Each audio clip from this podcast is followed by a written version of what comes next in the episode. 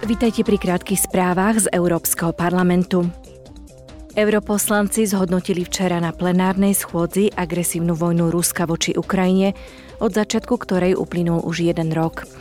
V Štrasburgu boli prítomní aj predsednička komisie Ursula von der Leyenová a šéf európskej diplomácie Josep Borrell. Ursula von der Leyenová spomenula všetky opatrenia, ktoré Európa doposiaľ na podporu Ukrajiny prijala. Vo svojom prejave uviedla. We have focused on three main goals. First, Naša pozornosť sa zameriava na tri hlavné ciele.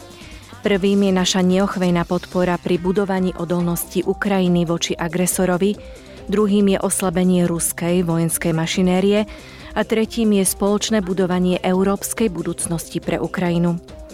Za posledný rok práve tieto tri kroky udávali smer a bude to tak aj v následujúcich mesiacoch. And these three strands of action have guided us over the last year and will continue to guide us in the months to come. Vysoký predstaviteľ Európskej únie pre zahraničné veci a bezpečnostnú politiku Josep Borrell zhrnul sankcie, ktoré Európa prijala v tomto roku a následne požiadal o ďalšie vojenské dodávky pre Ukrajinu. Vyzývam všetky európske krajiny s modernými a účinnými tankami, ktoré majú odstavené v kasárniach a nevyužívajú ich aby ich bezodkladne dali Ukrajine, pretože táto jar a toto leto budú pre vojnu rozhodujúce. La guerra se va a decidir en esta primavera y verano. Poslanci diskutovali o tom, ako by Únia mohla Kievu naďalej poskytovať podporu. Dnes bude parlament hlasovať o uznesení na túto tému. Na plenárnej schôdzi v Štrasburgu vyzval lotyšský prezident Egil Levic Európu, aby našla politickú vôľu postaviť Rusko pred súd za jeho zločiny a ponúknuť Ukrajine budúcnosť v Európe. Vo svojom prejave ďalej dodal.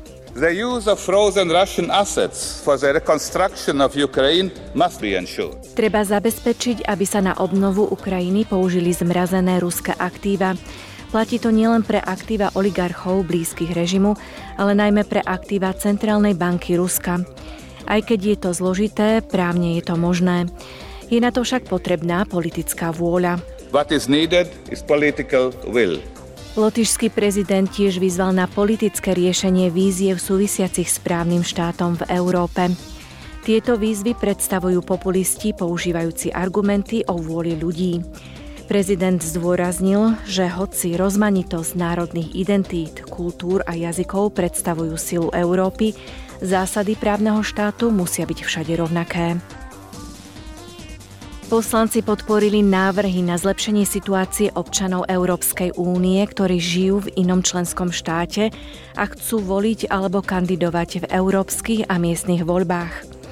Požadovali prijatie záväzných pravidiel pre systémy týkajúce sa voličskej registrácie. Tá by mala byť možná hneď pri registrácii pobytu v inej krajine EÚ.